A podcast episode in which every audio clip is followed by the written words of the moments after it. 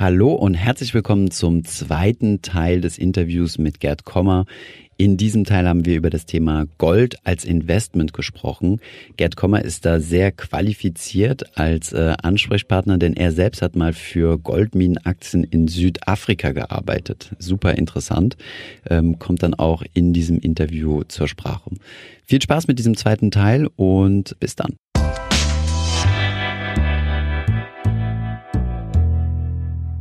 In der letzten Zeit ähm, ja, geistert ja ein Schlagwort, oder nicht in der letzten Zeit, vielleicht schon seit einigen Jahren, aber in letzter Zeit wieder verstärkt ähm, durch die Investmentlandschaft und das ist das Thema Gold. Du hast dir mit äh, deinem Team genauer angeschaut, hast äh, Gold als äh, Investmentanlage taugt.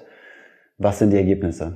In der Tat, Gold ist ein hochinteressantes Thema und äh, das ist so der ewige Begleiter letztlich des des Kapitalmarktanlegers. Und, und Gold ist fast schon so ein weltanschauliches Investment, ne? genauso wie, wie, wie Immobilien für manche Menschen schon so ein bisschen Weltanschauung sind, aber Gold vielleicht noch mehr. Ne? Hat auch mit Stichwort Krisenwährung und Weltkriege genau. und so weiter, Währungsmanipulation, Inflation zu tun. Lange Rede, kurzer Sinn. Und Gold ist, ist ein hochinteressantes Thema, poppt immer wieder auf und gerade in letzter Zeit auch äh, wieder.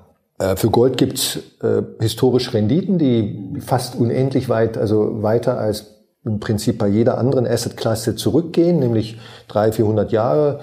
Gold wird seit 6000 Jahren äh, von, von Menschen als äh, Währung Währung als, als Vermögensspeicher, wenn man so will, eingesetzt und so weiter. Also das ist schon alles einzigartig. Es gibt nur 150.000 Tonnen, glaube ich, oder 180.000 Tonnen Gold auf der Welt. Das wäre äh, wenn man das in einen Würfel reinstecken würde, weil Gold so schwer und kompakt ist, ja. äh, wäre das so die Größe eines Reihenhauses. Nicht viel größer. Das, ist das gesamte so, ja. Gold, das äh, weltweit existiert im Sinne von, äh, von Menschen äh, abgebaut. Ge gehobenes Gold, also was, was wir haben oder auch tatsächlich das Ressourcen? Jedes, äh, was Menschen haben, was also gefördert, okay. äh, wurde, gefördert wurde. Ne? Mhm. Was also noch im Erdball steckt, äh, da mag noch eine Menge mehr sein, aber äh, ist eine erstaunlich kleine Menge. Ne? Könnte man mhm. alles in einem ganz kleinen Lagerhaus äh, unterbringen. Ne? Und der mhm. allergrößte Teil übrigens kommt aus äh, Südafrika, aus Johannesburg, da habe ich mal zehn Jahre gelebt, also genau. aus, aus 30, 40 Hast du schon bei einer Goldmine, irgendwas mit einer Goldmine sogar gearbeitet? Äh, ich habe da in der äh, Projekt, sogenannten Projektfinanzierung, Bergbaufinanzierung und auch äh, okay. Goldminenfinanzierung gearbeitet. Ich war mal in der tiefsten Goldmine der Welt, drei Kilometer. Da wird es schon richtig warm. Da ist die Durchschnittstemperatur ja. 60, mhm. 60 Grad. Da kann man nur arbeiten mit so gigantischen Klimaanlagen. Ja. Mhm. Ah, okay, ja. Und dann, was taugt es jetzt heute? Also wenn wir ein Stück von diesem Reihenhaus in Gold haben, was, was ist das wert? Also eine Unze ist ja bekanntlich, äh, äh das sind so knapp äh, ja, 29 Gramm, äh, ist ungefähr 1500 Dollar äh, wert, 1400 im Moment so. Aber das ist eigentlich jetzt gar nicht mal so wichtig, sondern wichtig ist eigentlich, was sind die Renditen im genau. Zeitablauf. Genau. Ne? Und, Macht es Sinn, das ins Portfolio mit reinzunehmen? Genau, im Verhältnis zu äh, auch seinem Risiko natürlich. Und das allererste ist, da, was es da äh, zu anzumerken gibt, ist, wenn ich mir mal die historischen Renditen von Gold anschaue, und, und vorhin hatte ich gesagt, kann ich fast beliebig weit nach hinten gehen, 100 Jahre, 200, 300, 400 Jahre, dann ist es eigentlich so, dass nur die Renditen ab 1975, grob gesagt, für die heutige Zeit oder wenn man so will, für die Zukunft, es geht eigentlich ja um die Zukunft, was kann ich in der Zukunft erwarten, relevant sind. Warum, warum erst ab 1975? Warum nicht davor und warum nicht die letzten 100 Jahre und so weiter? Also im Jahr 1971, 1971 äh, wurde das sogenannte Bretton Woods Währungssystem das äh, seit dem Zweiten Weltkrieg letztlich äh, wirksam war, so, eine, so, ein, so ein internationales Abkommen zwischen den westlichen Ländern, das im Ergebnis die Währungskurse äh, zwischeneinander, also zwischen der D-Mark und dem Dollar, Schweizer Franken und Yen und so weiter, nicht ganz starr fixiert hat, aber relativ stark fixiert hat und in engen Kanälen, wenn man so will, Korridoren gehalten hat. Ein Element dieses Währungssystems war, dass der Dollar letztlich an den Goldpreis gebunden war. Genau, die amerikanische Zentralbank. Der Goldstandard, sagt genau, man ja auch. Mhm. Ja, der moderne Goldstandard. Ne? Mhm. Und weil die anderen Zentralbanken, damals die Deutsche Bundesbank, aber auch äh, alle anderen äh, wichtigen westlichen Zentralbanken sagten, sie wollen gleichzeitig ihre Währungen den Wechselkurs zum Dollar in einem engen Korridor halt nicht unbedingt ganz präzise fest. Also ich glaube, bei der D-Mark war es damals vier D-Mark und zehn Pfennig oder so ähnlich das war so der Korridor und äh, dann hatte die, Zentral die Bundesbank gesagt, okay, 5% plus oder minus, das, das wollen wir noch tolerieren, aber wenn es mehr wird, intervenieren wir, die Bundesbank, in den Markt, um den Wechselkurs zum Dollar, der D-Mark-Dollar-Wechselkurs, äh, einigermaßen stabil zu halten. Und im Ergebnis hieß das ja, dass die D-Mark auch Gold äh, gebunden war. Ja. Ne? Sie war an eine andere Währung über gebunden. Zweite, über zwei ja. Kanäle, also über zwei. So, so dass wir im Grunde genommen weltweit so eine Art abgeschwächten oder modifizierten modernen Goldstandard hatten bis 1971. Dann kam der Vietnamkrieg damals. Die Amerikaner machten Schulden noch und nöcher, wie das immer so ist, wenn Länder in den Krieg, in den Krieg ziehen. Mhm. Sehr unerfreulich. Beides, Schulden und Krieg und ähm, druckten Geld und so weiter. Und äh, lange Rede, kurzer Sinn, äh, der, dieser Goldstandard, diese fixe Relation zwischen einem begrenzten Goldreservoir, das die Amis hatten, die wollten nämlich kein neues Gold kaufen, das hätte ja auch Geld gekostet, mhm. ähm, und der zunehmenden Geldmenge, das ließ sich nicht mehr aufrechterhalten. Und der liebe Präsident Nixon, der ist ja auch ansonsten recht berühmt, unrühmlich berühmt, der äh, stornierte dann dieses äh, Bretton Woods Agreement ne, und sagte, von jetzt an in, äh, Ende 1971 könnt ihr das vergessen. Der Dollar ist nicht mehr konvertibel zu einer festen äh, Menge, an Gold. Menge an, an Gold. Also wir, die, die, der amerikanische Staat, die Zentralbank, werden niemandem, der jetzt seine Dollarpapierscheine bringt, dafür Gold geben. Das könnt ihr jetzt vergessen. Damit war das Ende dieses Bretton Woods Standards und damit auch das Ende sozusagen des Goldstandards eingeleitet. Vorhin hatte ich aber gesagt, 1975 ist eigentlich der, der richtige Zeitpunkt, um, um die historischen Goldrenditen bis heute zu, zu bewerten. Warum 1975?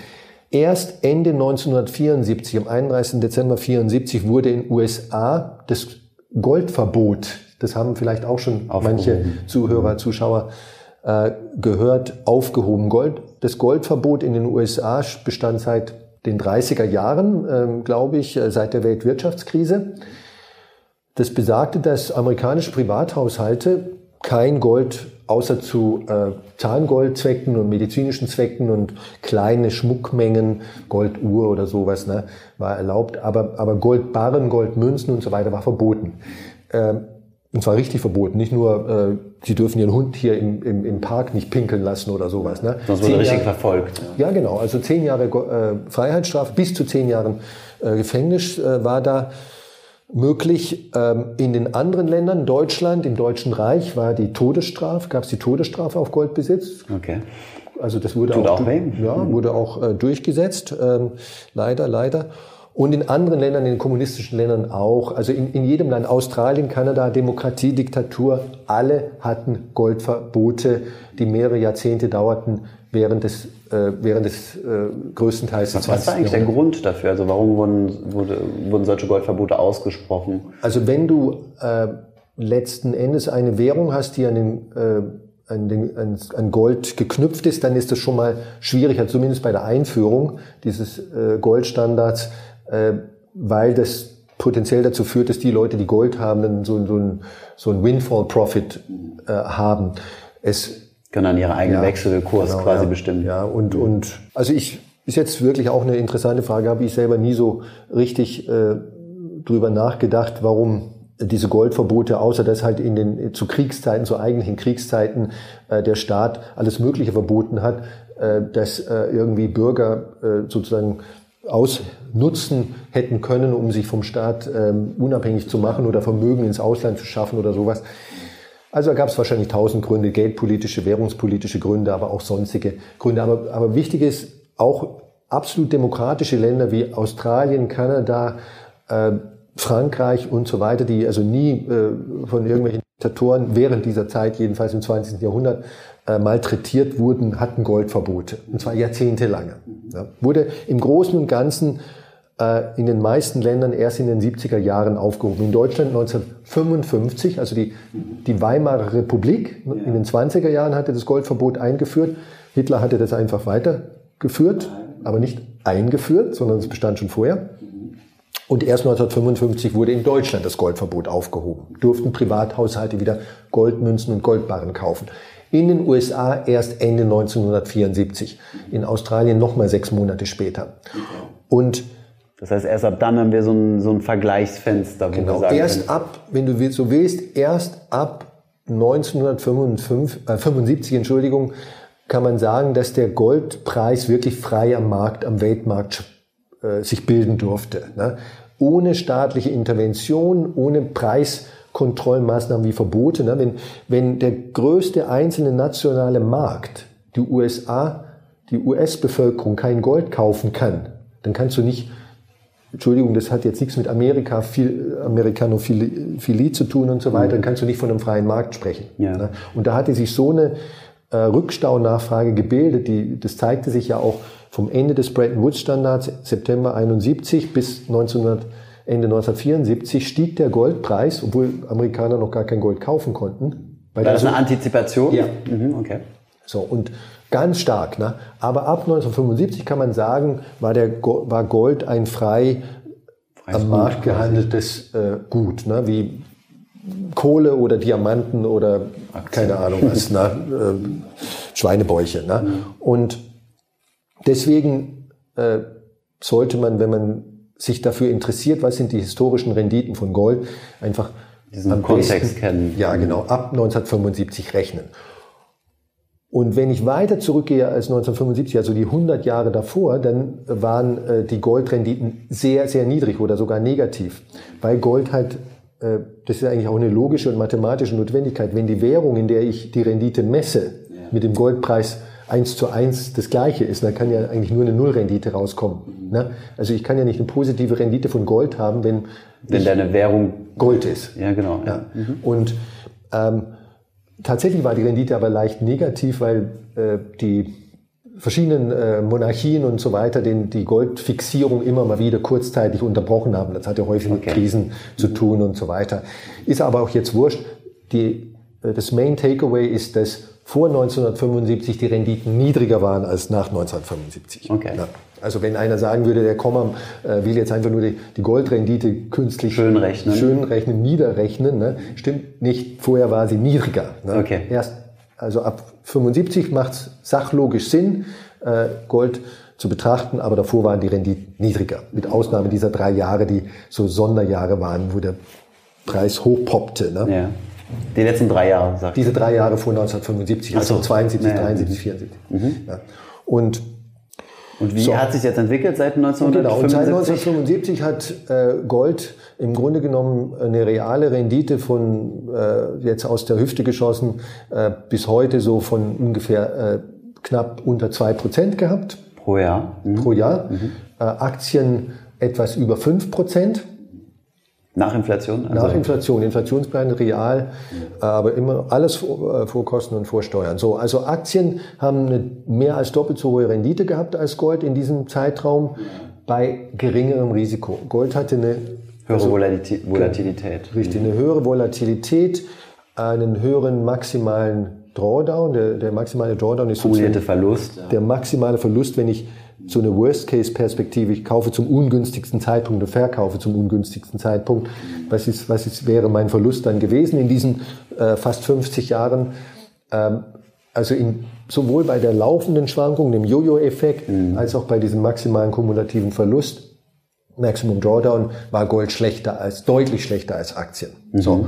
Und jetzt habe ich eine niedrigere Rendite und mehr Risiko. Mhm. Ähm, hm, nicht so toll. Und wie sieht es als Beimischung aus? Weil ich meine, ähm, also gerade im Finanzstudium wird ja häufig so dieses theoretische Beispiel der negativen Korrelation zwischen Gold und Aktien angebracht, was ja in der faktischen Welt nicht so ist. Also es gibt ja keine negative Korrelation, das könnte man ja arbitrieren. Aber ist es trotzdem gering korreliert mit Aktien und würde sich eventuell als risikoreduzierendes äh, Element ja. in dem Portfolio also, einsetzen lassen? In der Tat, also Gold korreliert mit anderen Assetklassen, mit Aktien und Anleihen relativ gering und in dem Sinne ist es ein guter Diversifizierer, wenn du so willst. Ne? Ähm, aber gute, gute Diversifizierer sollten nicht nur niedrige Korrelation als Merkmal haben, sie sollten für sich auch eine attraktive Rendite haben. Ne? Mhm. Was bringt mir, an, angenommen, Entschuldigung, ich hätte ähm, eine, eine super niedrige Korrelation, null oder sogar negativ äh, mit, mit Aktien aber dieses Asset, über das wir jetzt sprechen, hat selber kontinuierlich minus zwei Prozent Rendite. Also äh, dann bringt mir, klar, die Volatilität meiner Aktien wird gesenkt, mhm. aber auch die Rendite. Und zwar, also ich, ich möchte Sachen, die niedrig korrelieren, aber in sich auch eine attraktive Rendite haben. Die muss nicht unbedingt so hoch sein wie die von Aktien, aber ab einer bestimmten niedrigeren äh, Rendite macht es keinen Sinn mehr. Nur weil es niedrig Aber dieselbe Logik wird sich ja dann auch heutzutage für Anleihen äh, anwenden lassen. Wenn ich sage, ich mische mir ein bisschen Anleihen als risikofreien Teil mit ins Portfolio, die haben ja an sich auch keine Renditen mehr, zumindest die besten Bonitäten. Da, äh, das ist jetzt falsch interpretiert. Anleihen haben, also sagen wir, nehmen wir jetzt mal die äh, risikoärmsten Anleihen, nämlich Geldmarktpapiere, ne, also äh, ganz kurzfristige Staatsanleihen hoher Bonität könnten auch Unternehmensanleihen sein, ohne Währungsrisiko. Die haben im Prinzip eine Nullvolatilität. Ja. Eine Nullvolatilität korrelieren sehr niedrig mit Aktien, haben auch eine sehr niedrige Rendite. Was hat Gold? Gold hat zugegebenermaßen eine höhere Rendite als Geldmarktanlagen, äh, hat eine extreme Volatilität und eine mittlere, ich kann es jetzt nicht ganz genau aus der Erinnerung sagen, äh, Korrelation zu Aktien. Aber das Package ist einfach unattraktiv. Okay. Es ist nicht, es ist, es ist kein No-Go. Ähm, also bitte nicht mich so verstehen, dass ich in jedem sage, in jedem Fall sagen würde, tu es nie, tu es nie, es ist wirklich falsch.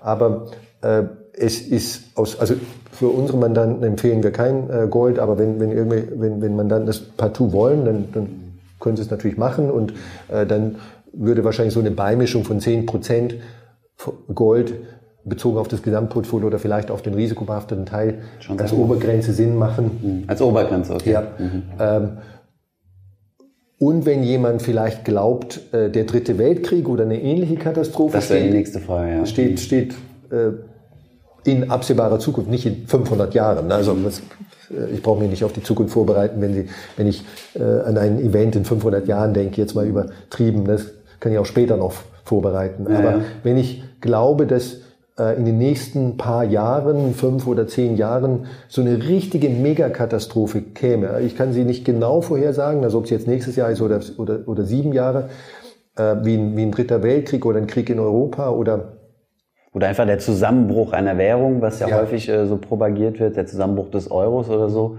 dann ist die Technik zu sagen, oder was halt, halt gesagt wird, ich kaufe mir Goldbarren, die in so kleine Plättchen zerteilt sind, oder Münzen und das wird dann meine neue Währung. Genau, also ich bin da auch was, trotzdem was noch ein bisschen skeptisch. Aber wenn das käme, ne, also wenn, wenn, wenn es wirklich zu einem chaotischen Zusammenbruch des Euros, äh, der Eurozone käme, ich betone chaotisch, also eine geordnete Abwicklung der Euro, der Eurozone, äh, oder einfach dem, des Ausscheidens bestimmter Länder sehe ich jetzt nicht als Problem an in der Hinsicht oder sehe ich, sehe ich nicht als Megakatastrophe an, die, die diese äh, Definition erfüllen würde. Die wäre für, für, für Deutschland, sagen manche, vielleicht sogar gut. Ähm, aber wenn es zu so einer richtigen Megakatastrophe käme, also Krieg oder, oder chaotischer Zerfall der, der ungeordnete Zerfall der Eurozone, ja klar, dann äh, wird es wahrscheinlich helfen, Bisschen ich Gold sage aber jetzt bewusst wahrscheinlich äh, und nicht definitiv äh, helfen, wenn ich äh, zum Beispiel den Zweiten Weltkrieg hernehme. Äh, mehr Katastrophe geht eigentlich nicht. Ähm, und den Goldpreis in Dollar betrachte, und das muss ich. Mhm. Ich sage gleich warum. Ja. Während des Zweiten Weltkriegs, klar, da hatten wir noch so, so eine Art Goldstandard, äh, ist der Goldpreis überhaupt nicht gestiegen in Dollar. Ja. Wenn jetzt jemand hergehen würde und sagen, ich war äh, ein Bürger des Deutschen Reiches damals und hätte ich nur Gold gehabt. Entschuldigung, falsche Logik. Äh, das war nicht der Goldpreis, der mir dann geholfen hätte, sondern jedes Asset im Ausland hätte mir dann geholfen. Mhm. Ob ich jetzt australische, eine australische Immobilie gehabt hätte während des Zweiten Weltkriegs oder äh, ein äh, von mir aus, äh, keine Ahnung, was dänische oder norwegische Kronen oder, oder sonst was, alles außer Assets in Deutschland hätte mir da geholfen. Gold auch, ja. Ne? Äh, ein Häuschen in Alaska, Alaska hätte mir da geholfen. Also während des Zweiten Weltkriegs, während einer Megakatastrophe ist Gold in einer neutralen Währung nicht gestiegen. Mhm. Ne?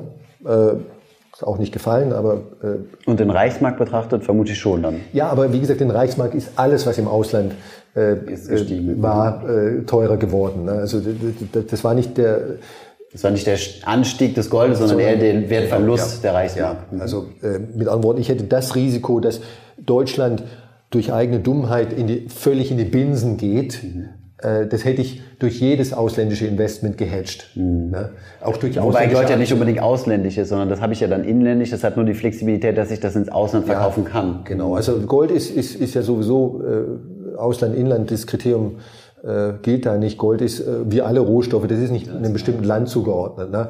Ähm, dass im Dritten Reich Gold äh, verboten war, habe ich ja schon mal erwähnt. Ich hätte es also im Ausland äh, halten müssen. Ne? Ausgenommen, ich gehe also wirklich extreme Risiken ein. Also im, hättest du mit deiner Familie, mit drei Kindern zu Hause Gold aufbewahrt im Dritten Weltkrieg oder äh, im Dritten Reich, Entschuldigung. Ja. Ja, riskant, ja. Und das bringt mich auch noch zu einem Aspekt, der vielfach vergessen wird mit diesen Preppies und Goldhordern, die an den Dritten Weltkrieg und solche Katastrophen glauben oder ganz wertvolle Dinge zu Hause aufzubewahren, in nennenswerter Größenordnung, ich rede jetzt nicht von einer teuren Uhr, mhm. ist ein Risiko in sich. Wenn das jemand erfährt, ich habe mal in Südafrika gelebt, äh, da weiß man, was ähm, ja. bewaffnete Raubüberfälle zu Hause sind. Und ich mhm. kann dir. Da gibt es einige Videos zu auf YouTube. Ja, ja. ja. Und ich äh, habe eigene, ich bin selber da mal überfallen worden, nicht im Haus, sondern im Auto. Äh, aber viele Freunde von mir, auch Geschäftspartner, Kunden konnten solche Geschichten aus der eigenen Familie erzählen. Das wünsche ich niemandem. Mhm. Und äh, also es gibt fast nichts Schlimmeres, außer natürlich dann. Ja, ermordet werden oder, oder noch schlimmere Sachen oder gleich schlimme Sachen. Aber zu Hause überfallen werden von Leuten, die dein Geld wollen oder dein Gold wollen, äh, wenn deine Familie da bist und du selber, das ist so mit das Schlimmste, was einem äh, passieren ich kenne das auch aus dem persönlichen Umfeld, ja. ja. Mhm. Und äh, das, die Gefahr nimmt exorbitant zu, wenn man wertvolle Sachen zu Hause aufbewahrt. Irgendjemand kriegt es immer mit und wenn es das eigene Kind ausplappert, äh, vor ein, zwei Jahren war man in der Zeitung, irgendeine Frau hatte Gold zu Hause, ich weiß nicht was, für 200, 300.000 Euro, ging mit irgendeinem befreundeten Rechtsanwalt auch noch.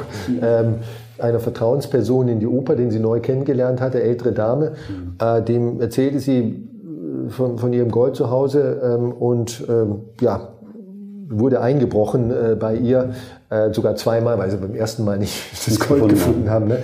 Ähm, und ich will jetzt nicht den Teufel an die Wand malen, aber ich möchte wirklich äh, ein bisschen äh, Wasser in den Wein gießen sozusagen. Sensibilisieren, das ist ja, nicht die beste Währung. Ganz wertvolle Sachen zu Hause aufbewahren, weil ich jetzt sage, äh, ich möchte... Ich vertraue dem Währungssystem. Genau, und ich äh, möchte das Geld für ein Schließfach, was auch wieder kostet, übrigens Schließfächer sind nicht versichert, nur bis 20.000 Euro.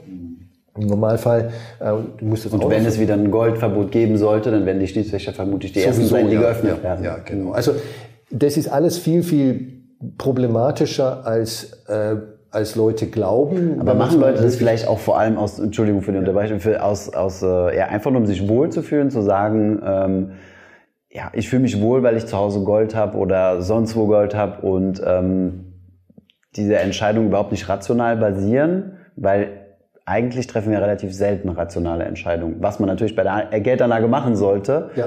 Aber wäre das so vielleicht so die letzte Fluchttür, die man noch greifen könnte pro Gold, um zu sagen, naja, wenigstens habe ich dann so ein bisschen äh, ein ruhigeres Gefühl oder? Äh, äh, Thomas, das ist wahrscheinlich der Haupt oder einer der Hauptgründe, warum äh, Menschen also physisches Gold äh, kaufen. Es gibt ihnen irgendwie ein Gefühl der, der Sicherheit oder äh, ja, der Absicherung vollständig rational bis in die letzte Konsequenz äh, äh, durchdacht. Ich weiß es nicht. Also Handel die wenigsten. Ja, ähm, muss man auch nicht alles. Ne? Und äh, ich, ich meine nur, also die, die Geschichte ist eben auch in Bezug auf diesen Sicherheitsaspekt komplizierter als äh, gedacht. Äh, Stichwort Einführung einer Vermögenssteuer, die es ja in Deutschland äh, seit äh, 30, 40 Jahren nicht mehr gibt, aber äh, schon mal gab äh, und vielleicht irgendwann mal wieder eingeführt wird. Dann gibt es Leute, die sagen... Die es in Frankreich gibt zum Beispiel. Ja, in, in Frankreich gibt es sie, in der Schweiz auch, sie sind alle sehr niedrig. Die Grundsteuer übrigens ist so eine Art äh, Vermögensteuer, ist auch allerdings sehr, sehr niedrig. Ähm, wenn äh, sowas käme und, und, dann halte ich für halte ich Gold auch nicht für äh, für eine sinnvolle Geschichte, außer ich bin bereit, mich in die Illegalität zu begeben, ne? weil natürlich dann alles Vermögen angegeben werden muss ne? und klar, wenn ich, wenn ich äh, Geld oder Vermögen im Ausland, das ich ins Ausland schaffe, illegal oder vielleicht ist es auch schon dort nicht deklariert, mu muss ich ja nicht äh, Gold äh, deklarieren, weil es kein Einkommen erzeugt, zumindest in dem jetzigen Steuersystem. Aber ich, ich meine einfach, dass das für, für einen rationalen Menschen im, im 21. Jahrhundert, Stichwort Internet, Stichwort Informationsaustauschabkommen zwischen allen Ländern, der Schweiz, Liechtenstein, Deutschland, das ist alles nicht mehr wie vor 20, 30 Jahren. Ich behaupte, dass ich mich da ein bisschen auskenne. Dann gibt's, vielleicht erinnerst du dich noch, vor, vor 12, 13 Jahren gab es den berühmten Fall zum Winkel, ne, den ja. damaligen Vorstandschef der Deutschen Post. Der ähm, Post, genau. Ja, äh, der, der in, nicht deklariertes Geld äh, in Liechtenstein hatte und danach wurden immer wieder solche CDs äh, mit, mit Daten ausgetauscht äh, und teuer abgekauft. Dann. Genau, ja, also äh, rechtlich ambivalent und so weiter. Und diese, diese, Geschicht, diese Geschichten, ne, dass, dass, äh, dass wenn, ich, wenn ich sowas mache, äh, ich mich einem unheimlichen Risiko aussetze. Entweder diesem, ich bewahre solche Sachen zu Hause auf, dann ganz schlimmes Risiko, Kriminalität, ne? Äh, oder äh, ich äh, bin bereit, Steuerhinterziehung äh, zu machen, dann ist eine andere Form von Risiko. Ich halte es nicht für sinnvoll und ich glaube auch, dass wir eben, wie gesagt, im 21. Jahrhundert 2019 und es wird immer Stichwort Transparenz und, und, und so weiter. Das wird immer schwieriger werden, solche Sachen zu machen, beziehungsweise immer risikoreicher werden, wenn, wenn jemand, und das ist einfach keine gute Idee. Ich hoffe, diese Podcast-Folge hat dir gefallen. Wenn ja, dann zöger doch nicht in deinem Umfeld, bei deinen Freunden und Bekannten von diesem Podcast zu sprechen. Und wenn du auf iTunes bist, dann lass uns doch gerne eine Bewertung da und einen Kommentar, denn das hilft uns, mehr Menschen zu erreichen und für das Thema finanzielle Bildung zu begeistern. Wie immer findest du in den Shownotes und in der Beschreibung zu dieser Podcast-Folge alle wichtigen Verlinkungen. Vielen Dank fürs Zuhören und hoffentlich bis zum nächsten Mal.